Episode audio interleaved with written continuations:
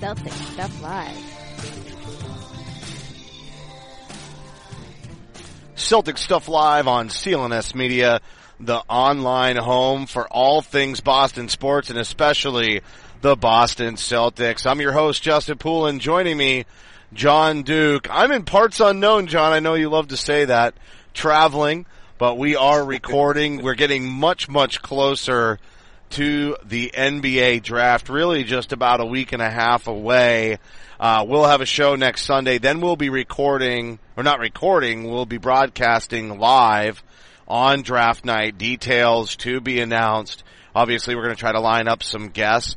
And the finals wasn't looking real good for Cleveland and LeBron, but that's really was the case last year. I think Kevin Durant was brought in to make sure that they don't surrender yet another 3-0 lead to the Cleveland Cavaliers and LeBron James dominating. LeBron's been great, Jon, and I know we're going to talk about Fultz and the draft and the rumors about Sacramento trying to get him in for a workout. We'll get to all those things, but by the time we talk again next Sunday, you got to think that the NBA finals are going to be all wrapped up. I gotta think so. I mean, look, I I think you and I were in, in league on where this series was going to go. Uh, I had a lot of friends who were probably were a little bit more optimistic about Cleveland. I think that what we've seen though, and, and prepare to be, for me to sound like an idiot, but I think what we've seen is that Cleveland, as good as they were against the Celtics, they gave way too many opportunities for the Celtics to make shots, and they're just not good enough at making shots. And when you put that in the hands of Kevin Durant, Klay Thompson, Steph Curry, forget about it. You know, it's all done. Bada bing, bada boom. I'm saying this on the decade anniversary of the end of The Sopranos. Did, did you see the theme there? so just bada bing, bada boom. No if, doubt. It's and, funny. I talked about The, the Sopranos today dark, with a buddy of mine because we were listening to old school 80s over the weekend. He had his bachelor party. He came down to visit me in Pennsylvania. He's a lifelong Mainer, as are you, and I was until about eight or nine years ago he comes down and we're listening to old school 80s music and what do we listen to but Journey? And so I did not know that nice fact about the Sopranos, but we immediately go, this makes me think of the last episode of the Sopranos, which was hilarious. I want some onion rings, and I'm a lot better, I'm a much better parallel parker than Meadow Soprano. I just want that to be very clear there. Uh, anyway, anyway, we, we got way off topic, way off topic. Look, Cavs are good. Cavs are a good team. Um, we talked a lot with Ryan Bernardoni on our last show about the future and what is it, you know, where are things headed and, you know, there's a very, a bleak, somewhat bleak future in the, in the very near future, um, looking at where the, the Golden State Warriors are. But I think this week is a great signal to show how fickle the future can be as an NBA mistress.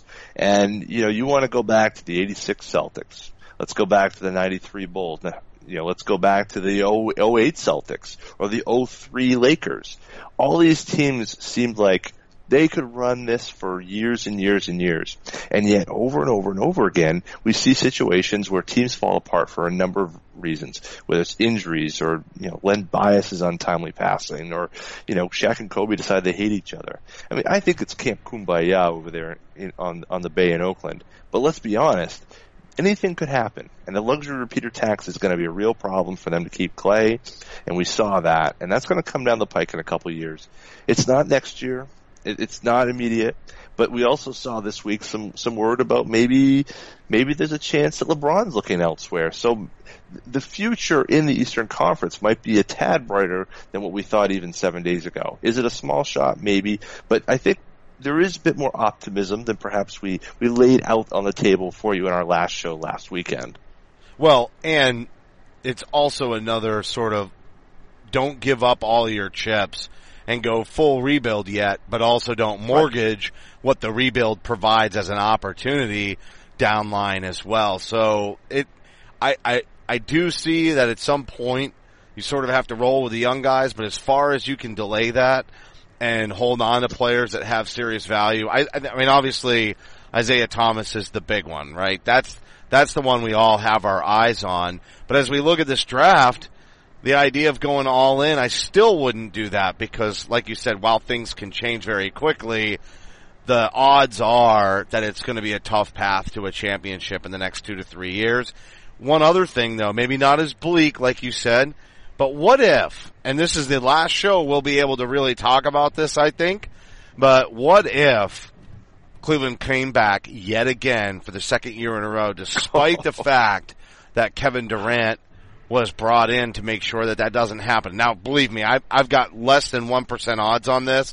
It's really just kind of a entertaining a what if scenario because if Golden State gets this championship like it really looks like they will, you'll never have this conversation again. They get this championship, it's done. They've achieved the goal. They're happy to have Kevin Durant.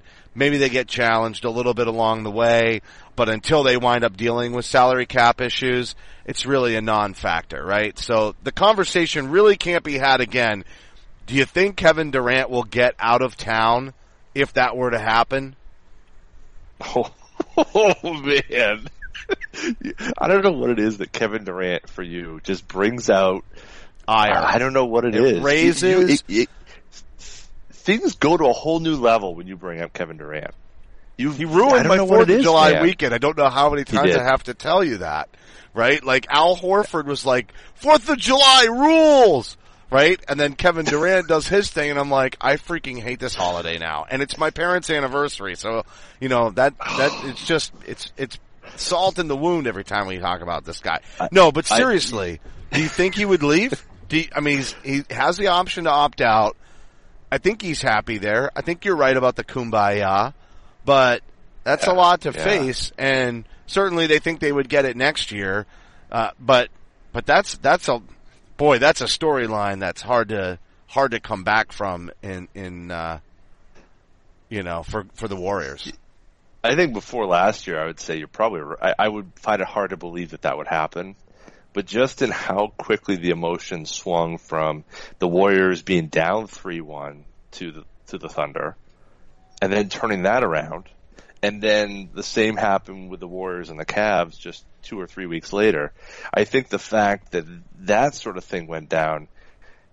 There's no telling what could be possible. I mean, anything could happen at that point. I don't think it's likely, you know, but th- that's Highly the, the same- unlikely. It's it's same sort of almost not worth talking about. It is highly unlikely.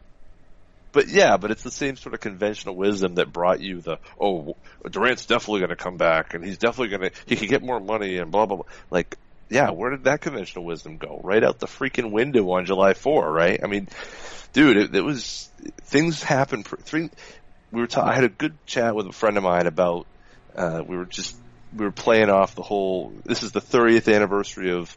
Um, or 31st anniversary of Ferris Bueller's Day Off being in theaters, being released in theaters.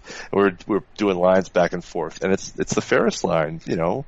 Fair, you know, life moves pretty fast sometimes, right? if you don't stop and look around once in a while, you just might miss it. And like, we gotta stop around and look at like things. Things happen really fast in the NBA nowadays. Things change on on a on a on a dime. And it's even, you know, what seemed like a short spell for the, for the KG Celtics. That's a long spell when you go back and look at what happened with the, the LeBron Heat or the LeBron Cavs when, when they're in contention. And now who knows with the LeBron Cavs in, in phase two. I, it just seems like the window is shorter and shorter and shorter for these teams.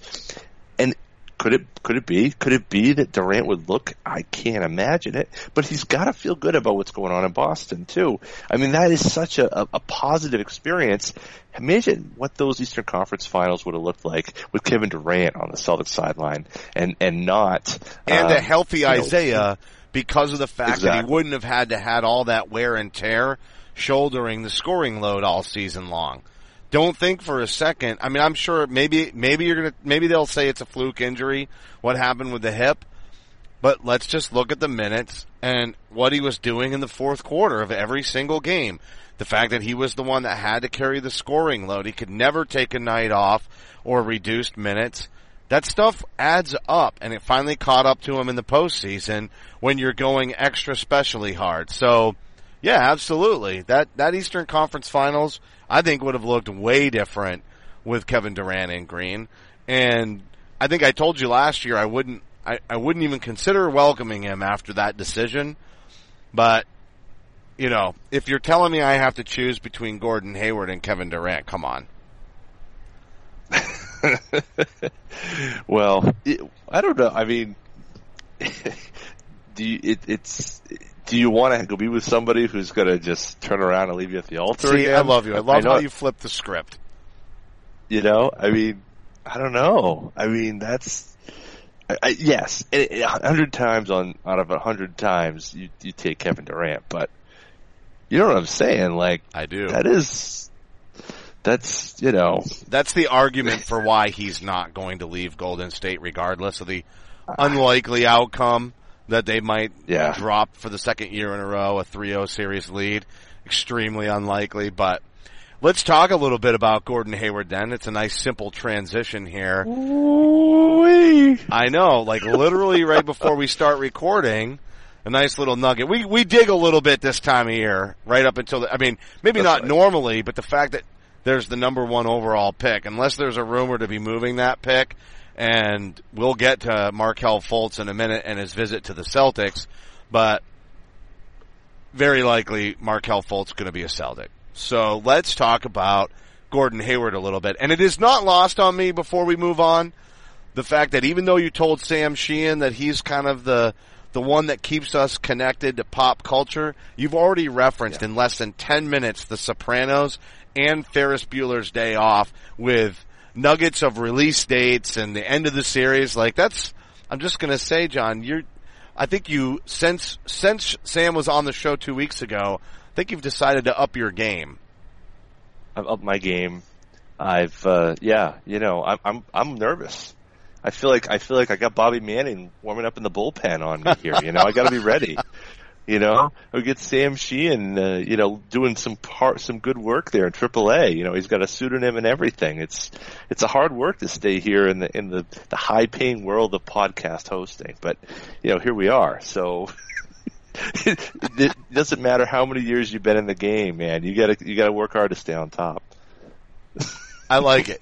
You're you're still way ahead of me. So if anybody's getting cut, you know you're you're you're Uh, already outpacing so. me. Bobby's the one breathing on, breathing on my neck. Bobby- That's what's going on. Let's be real. Bobby and Sam are gonna. Bobby and Sam are gonna be taking over Celtic stuff live. We're gonna. There's, there's gonna be a KG trade. You and I are gonna go out to the Brooklyn stuff, Brooklyn Nets stuff live, and it's uh, they'll get three number ones, and it's gonna be terrible. Nick's Yeah, gonna and sell we'll, us we'll sign Vin Baker too and try to figure out how to get out of his contract. Good old man. Hey, all right. So, well. what's the juice on Gordon Hayward? Let's let's dive into this All a right. little bit because you bear, you gave me a very little briefer right before we start the show. So let's do it. Yeah, so here's the deal, right? So uh, anybody who's been following me on Twitter for the last, you know, year, I'm a bit of, I've gotten a little, and and especially this season, I've gotten a little nutty on the Hayward love. Okay, it's it's not right. I'm starting to grow my hair out so I can do the hair thing like he's got. I mean, really, it's it's it's a real single white female situation. Anyway, so uh, what's going on here is that uh, a couple reports this week. One is crazy, and we'll get to that last. First one is Marc Stein. Marc Stein reports that Gordon Hayward is going to serious that that the the Jazz are worried that not only could he go to Boston, but he but also Miami is a serious contender. So this is nothing new in part. We knew that Miami was going to be looking hard at him. We didn't know that the Jazz were concerned with him. Co- going along with that, we had Quin Snyder interviewed by Adrian Wojnarowski earlier in the week, and it really kind of laid off a bit of a vibe of, you know, hey, he may choose to leave here for reasons other than basketball. So putting two and two together, I'm thinking, okay, well, does he like the beach? This is took a deep dive for me that seemed just borderline on you need a restraining order from this guy because I did a deep dive on uh, Robyn Hayward. That's that's Gordon's wife's uh, Instagram account. I'm trying to figure out is she from Miami? Like, why would they be interested in Miami over Boston? Didn't find anything, but but ladies and gentlemen, anyone who's on Twitter tonight can know and does understand. There was a post about a half hour ago from when we're recording this. Robyn Hayward puts up a picture of their their daughter, uh, Gordon and, and and her daughter, on Instagram with a shirt on on her back that says "Go Green." big shamrock, go green above it on her back. What does it mean? I, look, dude, I, you know, I don't know. I don't know if it means something. I don't know if it's if it's nothing. I mean, all it says, "I love snuggles" from this feisty two year old. I mean, yes, I'm I'm I've gone to the fact of we're we're we're doing with this. It doesn't say anything about the Celtics. It doesn't say anything about anything related to those things. But in this in this era of of parsing words and putting little crumbs together to try to figure out the big picture, that's pretty. It's at least somewhat interesting. And and in the words of C+C Music Factory, it's one of those things that make you go, hmm well, let, let me ask you this too. How many pictures went up? Just the go green? Because it is curious Well- timing if you consider the fact that people in, you know, New England, this whole Miami rumor has everybody nervous. Absolutely. And and okay, and so now I've just gone back to her page and the picture's gone. she deleted What? the picture from it. Yeah, it's gone.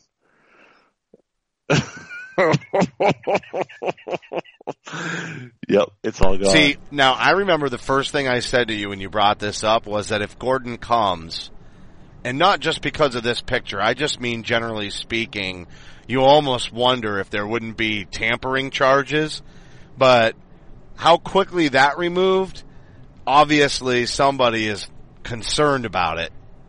Right? Somebody's gotta be, because that's, that should be an innocuous picture. It should be, but you know, it's it's there, man. It's there. It happened. We were there. We saw it. You know, it's you know, it's like Covfefe. You know, it might have been an accident, but we all we were all there. We all witnessed it. Uh, we were all witnesses. Um, I don't know.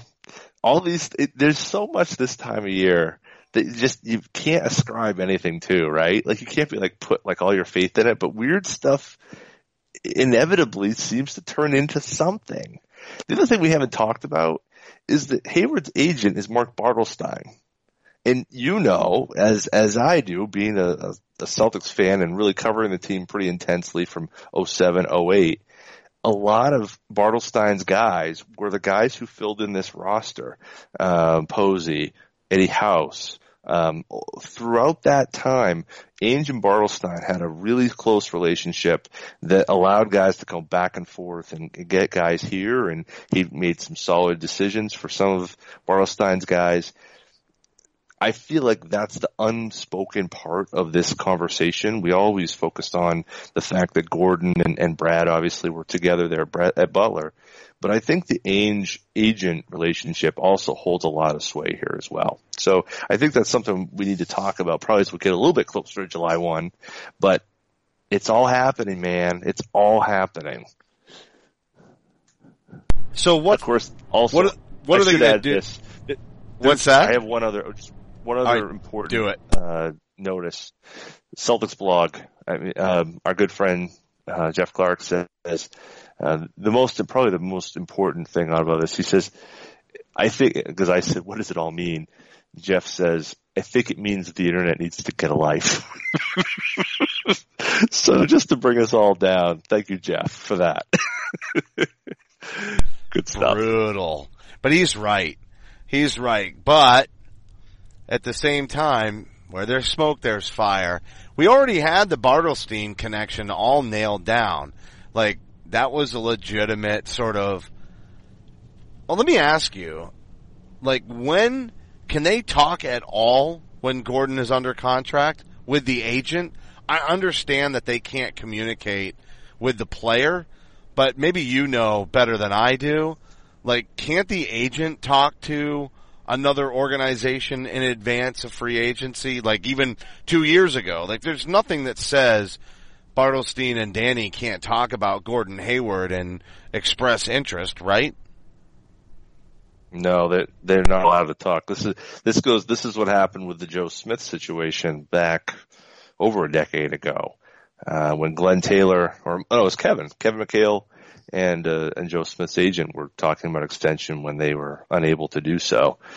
Uh, you know, does that mean that conversations don't happen. I think that be, I think we'd all be too naive to think that's the case though. You know, I, I think, but, uh, you know, back channels now in this world of political back channels, I'm sure there are plenty of back channels and, and conversations that happen.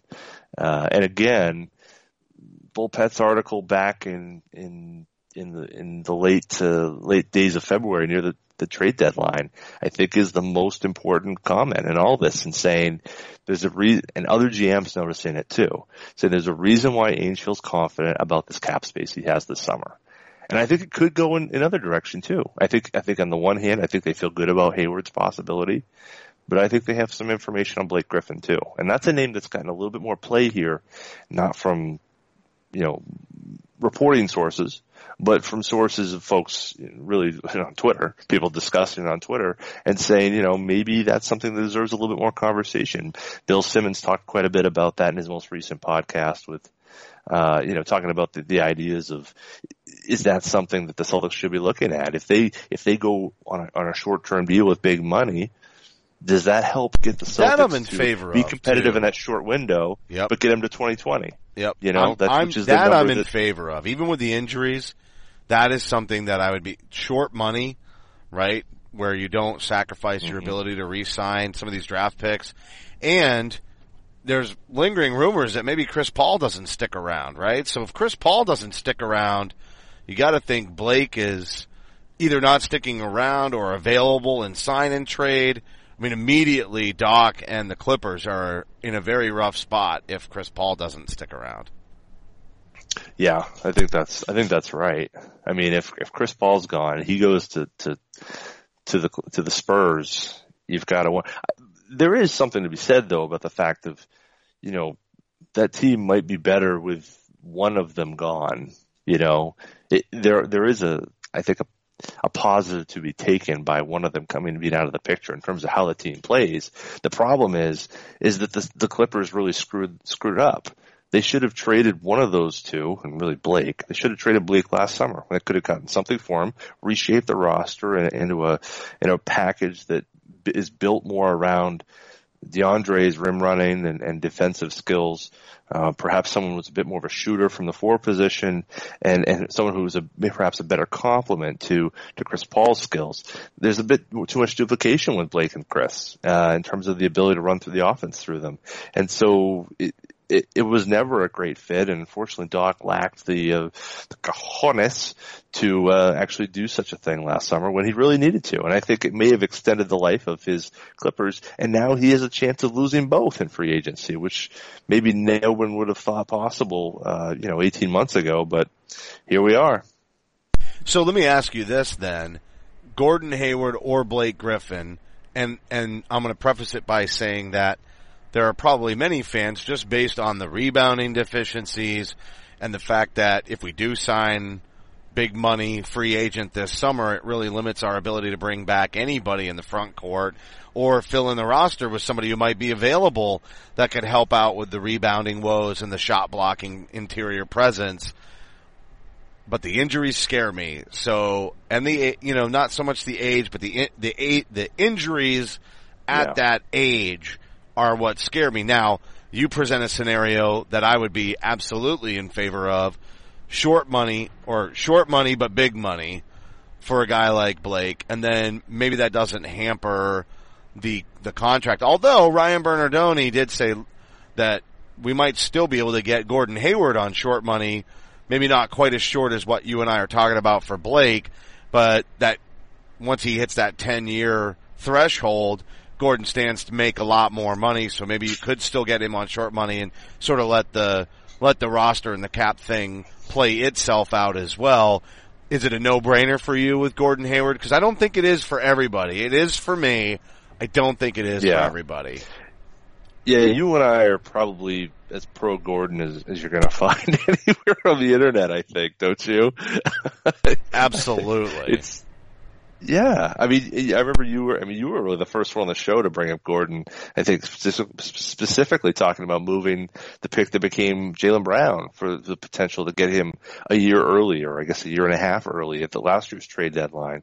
And I and you know we've talked about it. I was like, I don't know if I do it. And in the end, you got the the you know, the the guy of your dreams there in, in Jaylen, but we could get both, and that was that's the beauty of it, right? And uh, to me, that's no question. You go for Hayward every day, no question. You know, no injury history.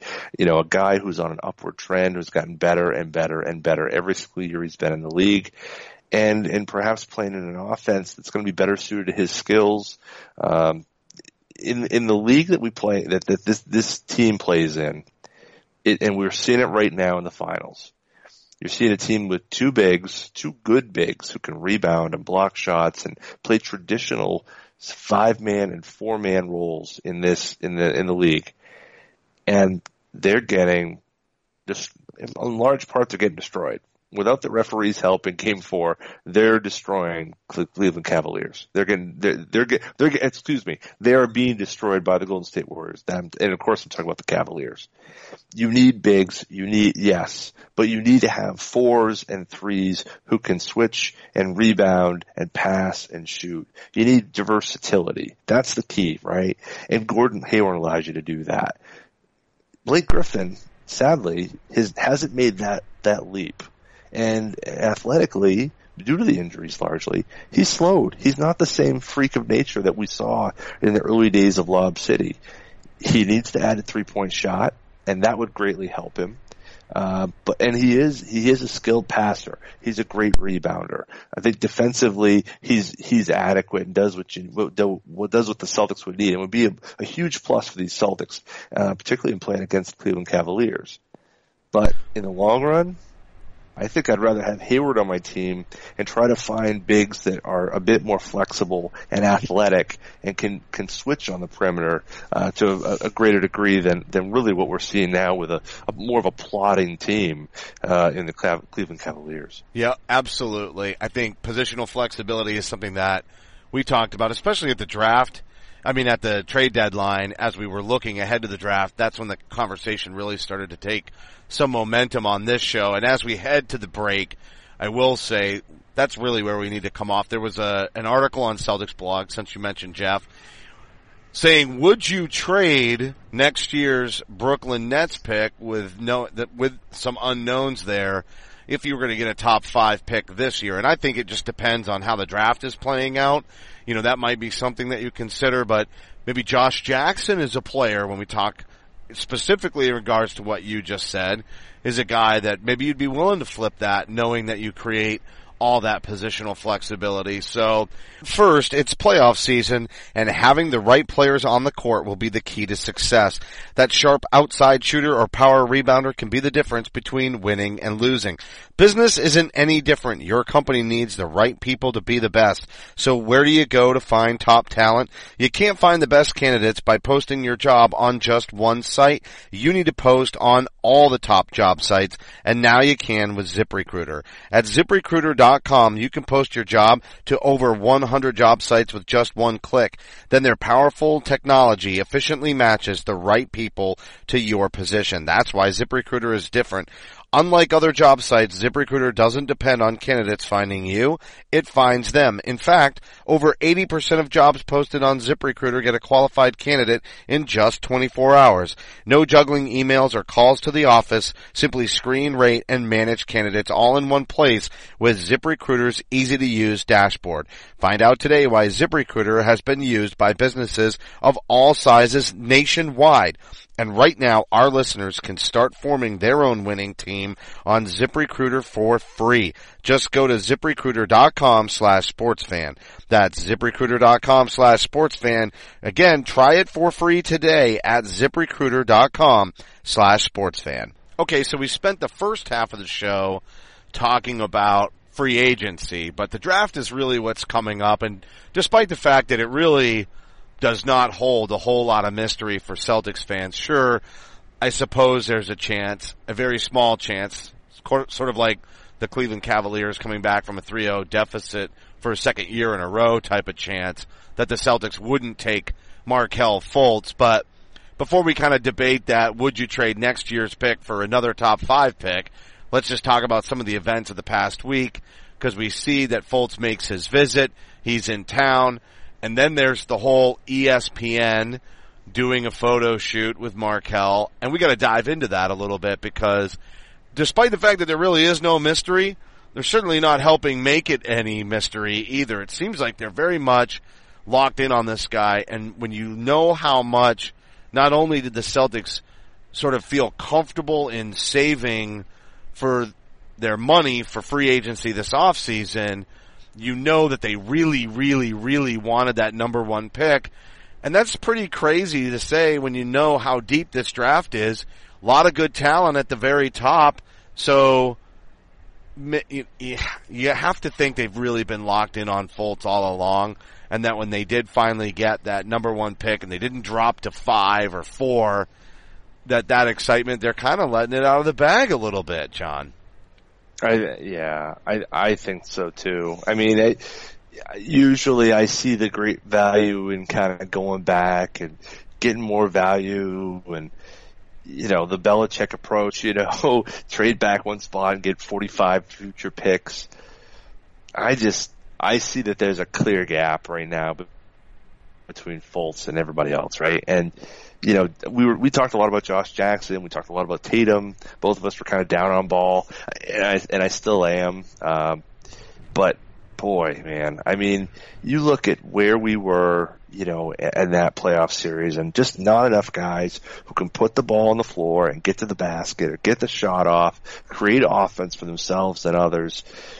I mean, Markelle Fultz checks all those boxes and more, you know, and it's a need. It's it's a future potential. Uh, you know, there there there are potentials in a lot of those guys, in those top five guys, going down to, down to De'Aaron Fox included probably in that. Monk could be a guy who who could do something. Isaac, I mean, there's there's a lot of guys who could star as you as they kind of go through their careers, but. Fultz is the complete package. I mean, it's all right there. And again, I talked about Simmons' podcast yesterday, and you know, I cringe to even give him credit on this, but he repeated a comment. yes, he, you do. you know, yeah. Still blocked, by the way. Still blocked. Going on like five years, six wow. years. Uh, yeah, I know, right? It's crazy. Um, the guy does not have thin, does not have thick skin. That's for certain.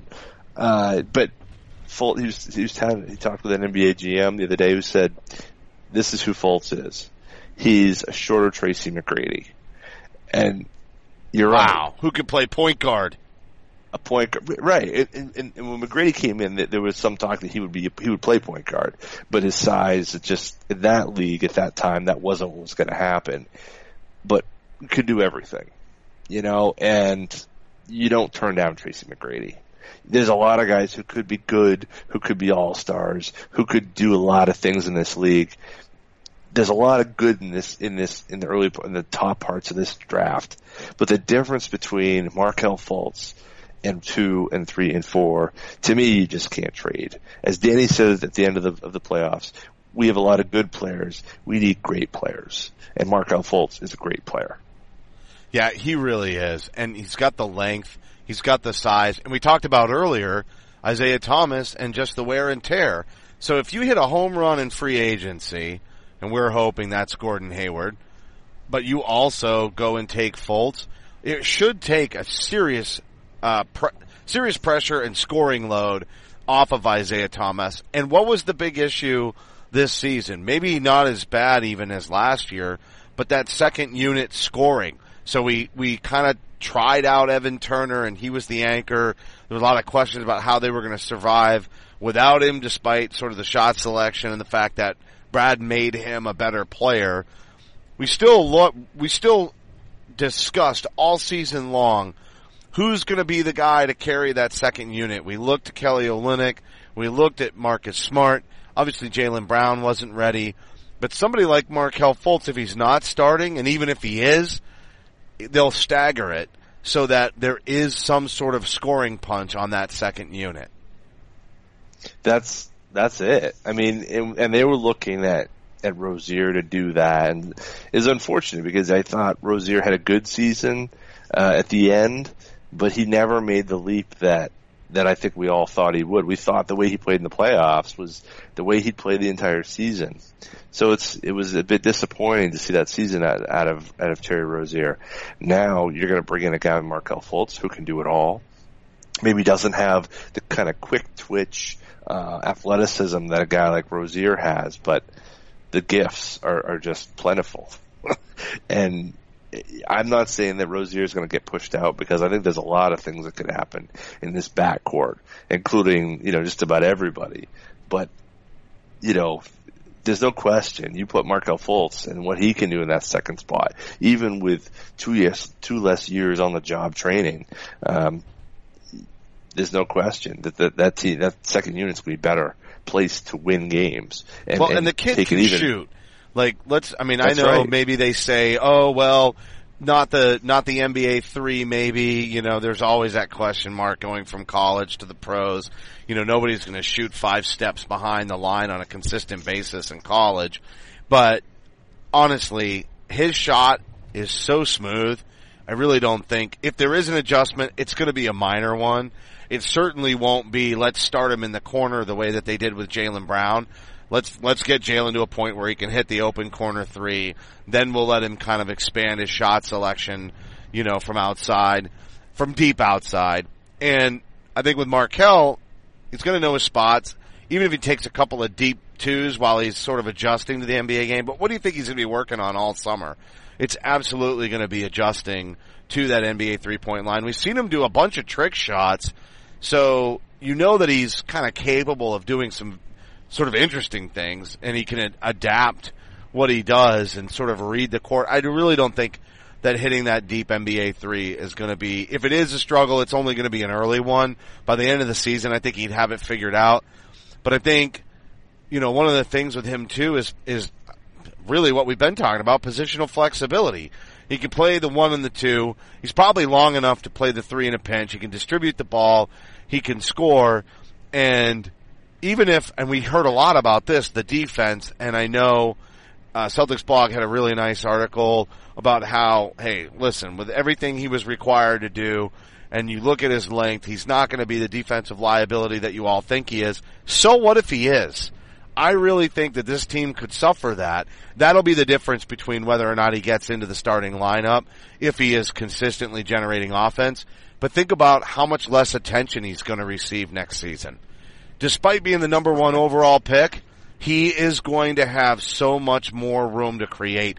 Remember what we said about Jaylen Brown and his transition. The guy is a north-south attack the rim kind of player.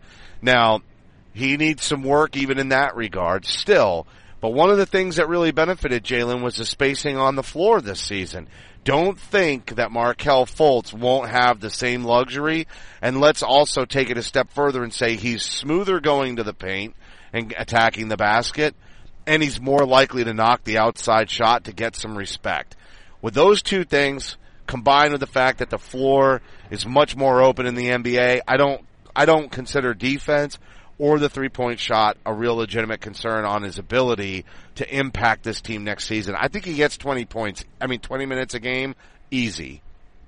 Yeah, I think you're right. I think that's exactly the spot that the, you peg him for. And, you know, the, the question there is what happens elsewhere in the wings, you know, at the shooting guard spot, you know, I mean, you know, they're going to try to keep Isaiah under 30 or, or around 30 and certainly he's less than that, probably even start the year. So you you know Fultz is your guy to you know at least probably average throughout the year 20, but you know you've got 48 minutes right there. There's your there's your point guard minutes. You know who's your two, or or, or do you kick Fultz to two and have somebody run the show, let him play a little bit off the ball, try to get used to the, those skills. I mean that's one thing that we saw with um, with the development of Smart, I think was a bit troubling. And we talked quite a bit this year. You're, you know, when you when you have to do so many different things, it's hard to be really good at one thing. And Smart this year, it really finally made that leap in terms of his ability of running a team and making the right passes and making the right reads and setting his teammates up. It was in him, but he was playing small forward and he was being shooting guard and he was being the team stopper when Bradley wasn't in and doing all these things, spot up shooter, you know, doing all these things and not really doing what what I think is in his skill set. So I'm hopeful that there'll be a little bit more roster sanity so that then Ainge can kind of line things up and be like, okay, look, Brown, you stay in this role, you're going to play in this role, get better at what you're doing, and then move on to the next thing. And same with Fultz. I think that that's been a bit troubling for this team, and you know it's hard to tell a guy to go work on something when you're you're putting him in a game and you need him to do five other things because that's what the team needs to win. It's really the cross purposes of of developing a player while also trying to win at the same time. It's it's a challenging thing this team has done. It's worked so well with Brown, um, maybe not quite as well with Rozier, and I think with Smart it's probably a bit mixed. Well, and you know they're going to wind up with a bunch of small lineups. So despite the fact that was kind of calling for Brown to play the two, and then I thought he did very well. Probably his best stretch of the season was playing the two with Avery Bradley out in the starting lineup. But in this case, you land Gordon, uh, Gordon Hayward and you get Markelle Fultz. Minutes at the two without any kind of movement is pretty much never going to happen for Jaylen Brown in that scenario. And even with the addition of Gordon Hayward, it makes minutes at the three pretty limited if you're holding on to Jay Crowder. So Jay, you almost have to look at it like what you were just kind of lining up at the guard spot is to say, okay, veteran Isaiah at point guard, Fultz is backup. Veteran at shooting guard is Bradley and Marcus Smart is backup. And we know Marcus kind of moves over to the one as well, so maybe him and Fultz are interchangeable.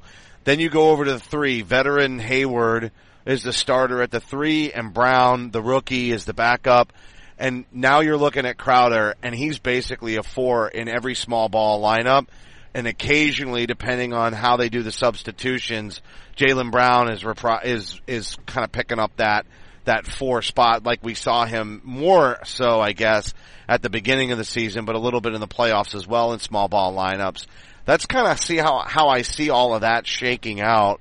There's still some room, but then what happens to a guy like Terry Rozier? Because if you're taking those 48 minutes and you're saying they're 30 and, and 18 or 28 and 20, it's getting pretty thin. Somebody like Rozier finds himself on the outside unless you trade Avery Bradley and that's I think what you you and I both wanting or called for. I think is that deal, that deal to send Bradley out, open up the space for everybody.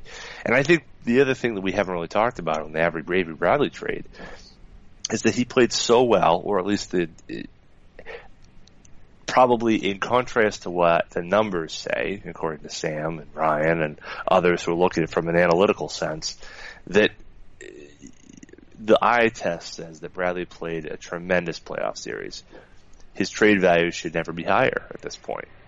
Yes, he's a free agent to be, but I think a lot of teams feel like they can get him for a, a good price. And I would, you know, what does that mean for the Celtics to be able to add something elsewhere in their roster? Yes, they have to take a, a, a significant pay cut in what they get back just so they can get that, that cap space they need to sign Hayward or, or whomever. But that that little bit does add somebody, whether it's talk about Robert Covington was a guy that, that Bernardoni talked about. Maybe Richaun Holmes is a, is a big guy.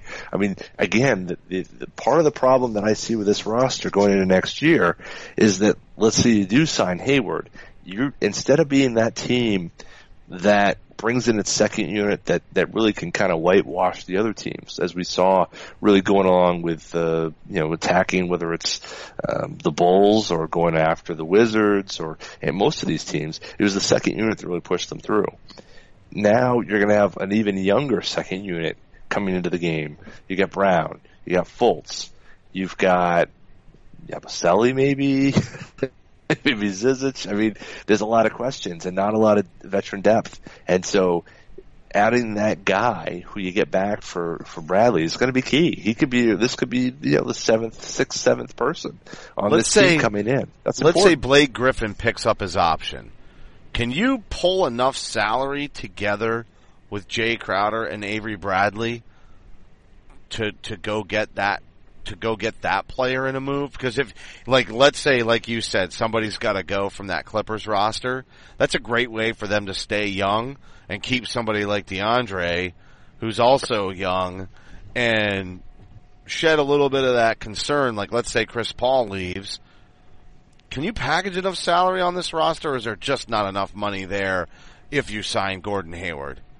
And I'm only talking So- about one year rental, right? I know long term, Right. to Bernardoni's point, we'll be totally in trouble with cap space in that regard. It'll really hurt.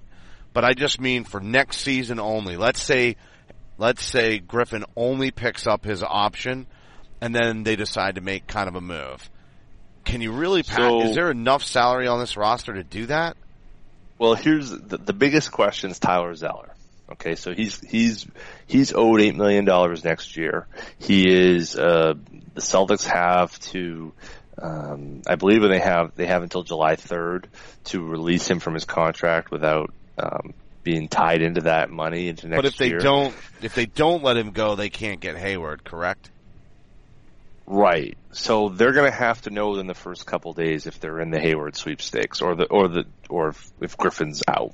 So I suppose if Griffin stays and Hayward's out, maybe they keep Tyler Zeller using him as an expiring contract. They couldn't do both, try to- right? You couldn't take enough players that are remaining on this roster with Bradley and Crowder to make it happen. I mean, I'm talking everybody's on the table, Rozier's on the table. Maybe you've gutted, gutted the roster to some extent, but kept the core pieces of youth, meaning Fultz and Brown and Smart.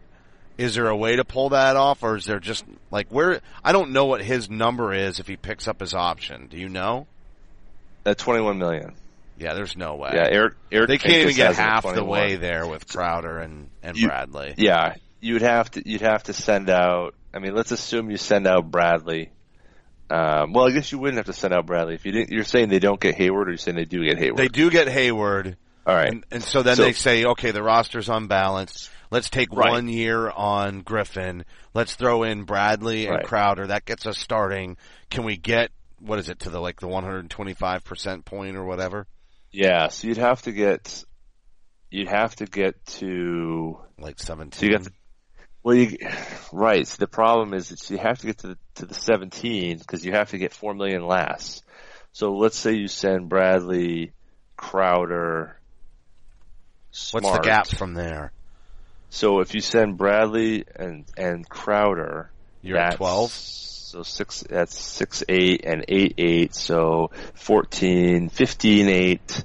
Yeah, you could do it. You could send, if you send Crowder, Bradley and Smart out, you could get Brown, you could get him back. Now you're gonna, But you've got to you're do gonna- smart, huh? you gotta do Smart or Brown. Or, yeah, yeah. Not And, two well, other be able to- pieces. You Well- could do it with, you could do it with Rozier. Actually, you could do it with Rozier. You could do Rozier. You could do it with Rozier. Yeah, you could Rozier, Crowder. If that work, if the twenty five percent works, hold on. Let me. I'll I'll do the trade checker. This is so. I mean, I'm not trying to. I know this is way out there, silly, but this is what this time of year is kind of all about. It But is. I'm just sitting here thinking about it, and I was like, I'm thinking, you know, if Chris Paul leaves, what a great way for that team to kind of get a little re-energized, get a little young, and maybe they at least stay healthy in that. And you still have guys in their prime. I mean, Bradley's no slouch. It's just the roster crunch here and the way that the So- Celtics are being put together. So it works. Okay. It does work. If you And you do have to throw, Bradley, give the Clippers their pick back in a couple of years. Uh, you could, but I think you're probably. I mean, he's an expiring deal. So here's what you've given up, though, right? You've given up cost control Terry Rozier. You've given up cost control Jay Crowder for the potential of having to sign Blake Griffin to a max deal next year. I'm actually So thinking. him- I'm actually thinking you let him go anyway. The But look, so already got gonna- cap issues, right? Already got cap issues. Already too small. Already going to lose something, probably not at and not get a premium return. You're already there. Why not run to a guy like Griffin and hope that you get the one healthy year out of the next four and really take a charge. The most valuable thing for these young players, a Fultz, a Brown, and a Smart, is that they know what it takes to perform in the postseason when the reins get handed over. You cannot undervalue what postseason experience means to these guys and how it sets a tone for what they really need to be doing in the off season and how they need to approach their game year after year after year to be ready for when they're on that big stage. I'm not saying guys like superstars shouldn't already know how to do that, but I'm just saying as this as as some of these young guys develop, one of the biggest advantages for their development and growth in the NBA is the fact that this team was first in the East. They're about to add a ton of young talent. Putting them in the postseason gives you the best chance for making this better and better year after year. Does it get them over Cleveland if they get Hayward and Griffin? I don't know, but it certainly makes them pretty intense. It makes them pretty darn intense, even with Zizic starting at center because we've gutted the roster. But then I think It's interesting. you let Blake go. Yeah. Why not take the gamble? What if they got a championship next season out of that some crazy, wacky, wild way? And then they let Griffin go and they take a step back a little bit, but these young players begin to emerge as they approach their third year and they're battle tested in the post. So, but the the problem is, and and I I hear you, but the problem is you're losing two assets for nothing. You but know, we might anyway. not with Crowder and Brozier. I mean, those guys are cost controlled for for three years or four years respectively. But So they still take them- up room on the cap when you're trying to re-sign. yeah, but but you're going to Isaiah replace Thomas rotation players. that. Yeah, but you're you're yeah, but you're you're getting rid of rotation players, so you're going to end up being just like the Clippers, whereas you have your all stars and not much else. That's why the Celtics. no, because you still have the young players. That's the difference. They don't. But The but Clippers Rozier's don't a have young young player. pla- Yes, but he's Yeah, but not. you a- can't but he's not part of the you- core, dude. Listen, What is, but what do young players give you though? I mean, let's look at the young players in this league. You got the Minnesota Timberwolves. Everyone's like, they're a young team. They're up and coming, right? 76ers, up and coming. Everybody's on their rookie contracts. But they're not good teams. but what are you Right? going to I mean- get for Avery Bradley? Are you just trying to stockpile more picks so that you can cost control more in the future, or are you not even worried about that? Player. I think you got to get a rotation player and a future pick. I think that's that's that's the goal. But out see, of- the, out of the, the rotation player that you add still Mm-hmm. presents issues around salary. All you need to worry about though is getting enough to sign Hayward and that someone who's cost controlled for a period of time, whether it's one year, two year. Covington's only a one year deal. So you're, you're swap, basically you're getting the pick for the right to sign Hayward. But you're also creating space in your rotation too. I, I don't think But that you're creating a ton of space in your ro- one is the same. I, I think that's too much. you're one year of Blake Griffin for Jay Crowder, Avery Bradley, and Terry Rozier.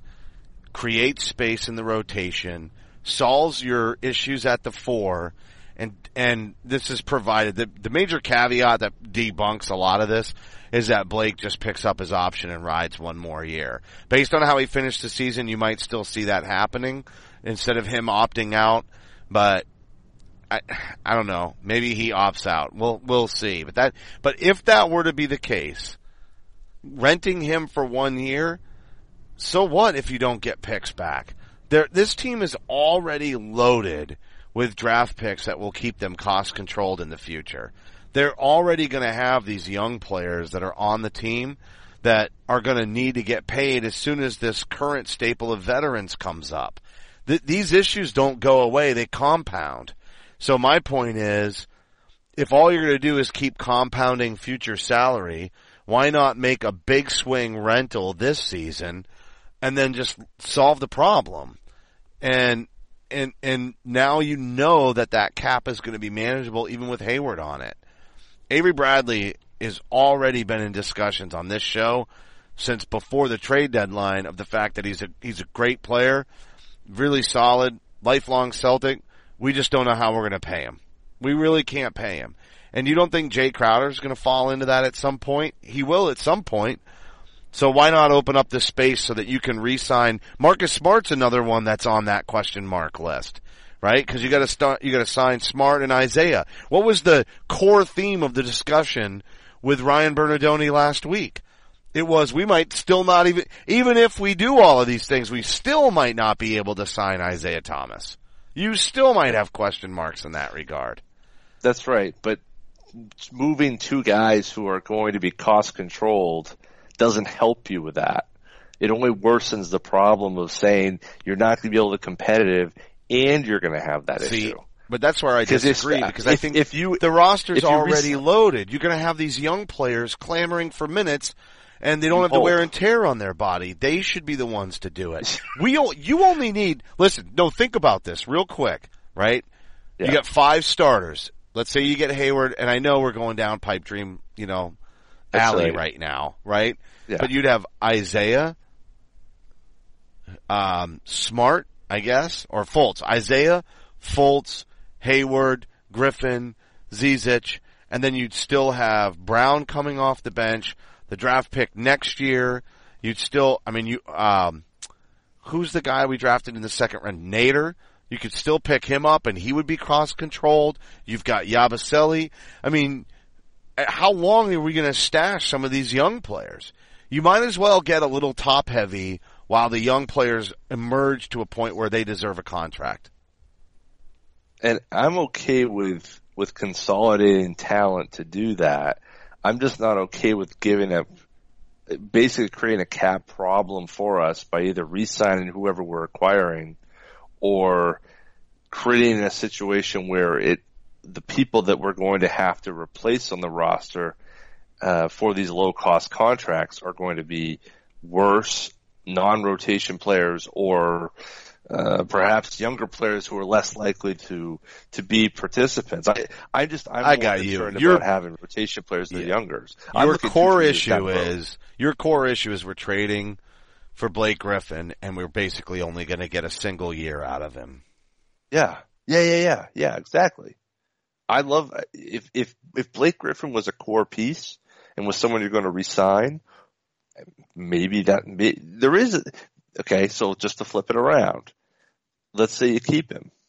Let's say he has a great year. He's healthy. He has his trial year in Boston, and the Clippers get a a, a package of players. I mean, it, it makes sense. It makes sense. That package of players makes a lot of sense for a number of reasons. Let's say that Isaiah isn't healthy and the hip just doesn't come around this year. Maybe you're, you're dedicating that money to Blake Griffin and you're not dedicating money to Isaiah Thomas. Now, that's blasphemy. I get it. but but there is a, a situation where you could look at that conversation and say, you know, maybe it does make sense in another world of saying, well, let's let's take Griffin, and that way, one out of the two of them, or both, maybe, It does Don't increase your, you know what, your, yeah, it increases your odds of keeping the right player when that time comes without dropping off. and it gives you and- more people to make that decision around. Cause you're right, And- Isaiah and Blake would come up at the same time if he just picked up his option and we made such a deal. Yep. So that would be interesting. I think I, you know, does Horford, does Horford, Griffin, how do you work that front court out? That, that's a lot of questions there. You sign Hayward, you've got Isaiah, and then either Smart or Fultz or Brown or that fifth guy. That's a pretty good team.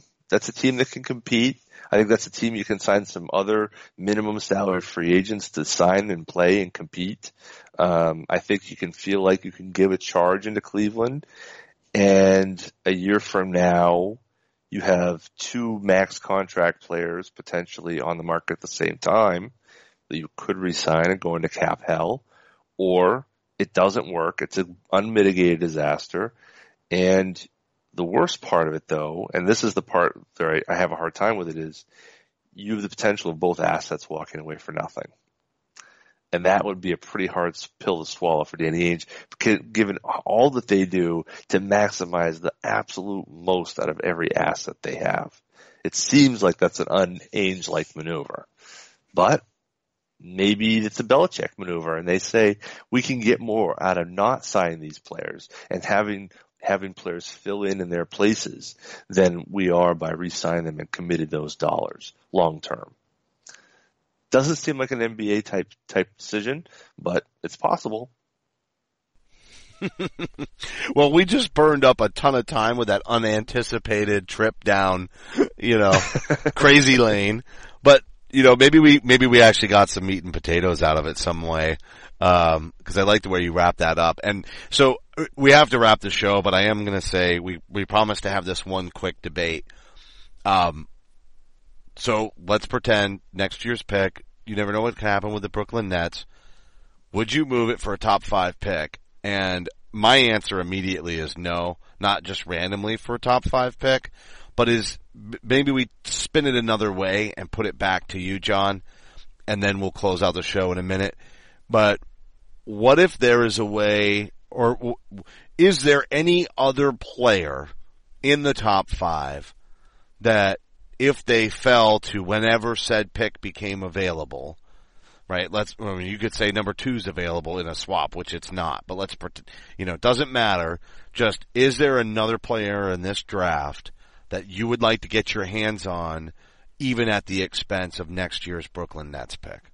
No, no, no, no, no, no. Not when you the potential exists that could be number one. And whether it's Doncic, Porter, or Ayton, there's a number of guys that you could take next year. I, I don't see the value in trying to do that. I think that the Celtics pick next year might be somebody you'd look at and, and there may be a guy in the late lottery who is exciting for you or, um, but right now the Celtics need, don't need players on their roster. They need, they need assets and they need assets who are not on their salary right now. So not only would signing somebody, uh, or trading for a second first rounder, uh, mean one more player you have to fit into the, to the minutes you know, situation, but you're going to have to allocate three, four, five million dollars to that person when you're already short four million that you need to sign Hayward. So then you need eight million. It just doesn't make any sense at this point. I love it. I love the, the idea of it, but I think when you have the chance to get the number one pick next year and and the guys that are there available there, I think you just have to wait and, and and play it out as you did this year. Well, and you talk about cost controlling players definitely spacing that out one additional year for when all these players come up to be re-signed is also pretty important. So I think there's some validity there. Um, one last question: the Sacramento rumors about working out Fultz. Um, they have picks five and ten. I think it's extremely well. I, we've already said we don't think there's any chance the Celtics have locked in on Fultz. But do you think there's any truth to the rumors that Fultz might go and work out for them? I mean, that could be an agent favor kind of thing. They want to compare him to another player and see how big the gap is, right? Depending on relationships.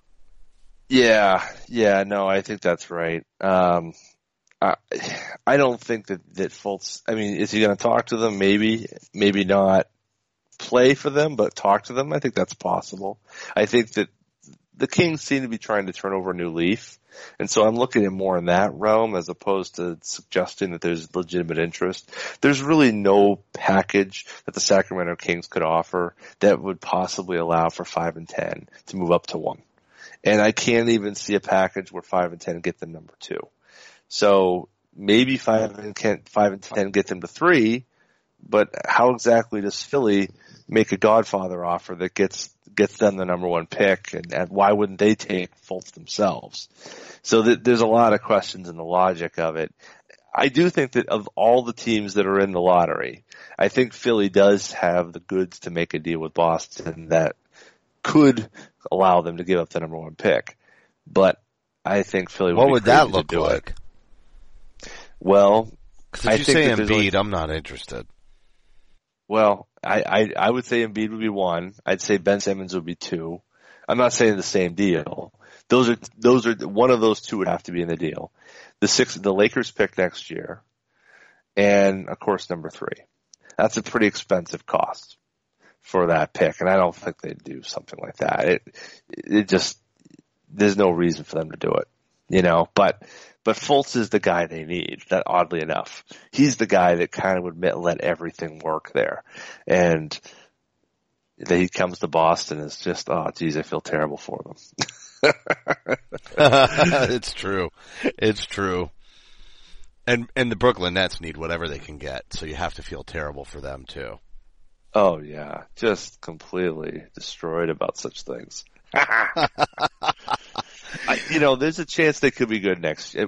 Not good, better than they were this year. They, they they could be on that list. I'm just I'm not seeing it right now. I, I think uh, I think there's still going to be a, a five, top five worst team, no matter if they sign a couple guys this summer or not. So if that's the case, we're still in the mix for Doncic and Porter and, and everybody else. So I'm not I'm not at all concerned that that, that we're somehow going to be holding on to a, a late lottery pick next year. It's not going to happen. All right. Well, I think that's going to do it for this week's show. We're going to be back next week. It'll be right before the draft. Then we're going to have the live draft show. Jon, myself, Bobby Manning going to be there. We'll probably all be shuffling the deck throughout the night a little bit. Um, we've no, been known to do some really long shows, but timing, details, etc. Uh, we'll be putting that out here in the next couple of days to uh, let everybody know. We'll line up our usual set of excellent guests to be able to talk to you and take us through the night. And you never know what'll happen. I'm pretty sure it'll be Fultz, but there's a chance Danny trades in and moves around and there's a lot of future assets if they've got other players they're eyeballing. What I really want to know, Jon, is, is over the next several days is do they wind up working out some other players that look to go maybe in the mid first round? That will be sort of intriguing as we get a little bit closer to the draft. But that's going to do it for this week's show. It will be available on demand on the CLNS Radio mobile app and clnsradio.com. Don't forget to follow us on Twitter at CSL underscore Justin. Jon is at CSL underscore Duke. Big thanks to everybody for tuning in. You can support the show by subscribing to Celtic Stuff Live on iTunes and Stitcher. Don't forget, give us a rating and a review. Your feedback is extremely important to us. And a reminder, today's show brought to you by ziprecruiter.com. They have a great deal for all of you listeners, but most importantly, you would be supporting our show and the entire network. Big thanks for the whole loyal audience of CLNS Media, making it all worthwhile, and for my and for staff writer Samuel Elias, executive producer Larry H. Russell, the founder of CLNS Radio Nick Gelso, and my co-host Jon Duke. I'm Justin Poulin. Thank you for listening to this week's edition of Celtic Stuff Live. Celtic Stuff Live.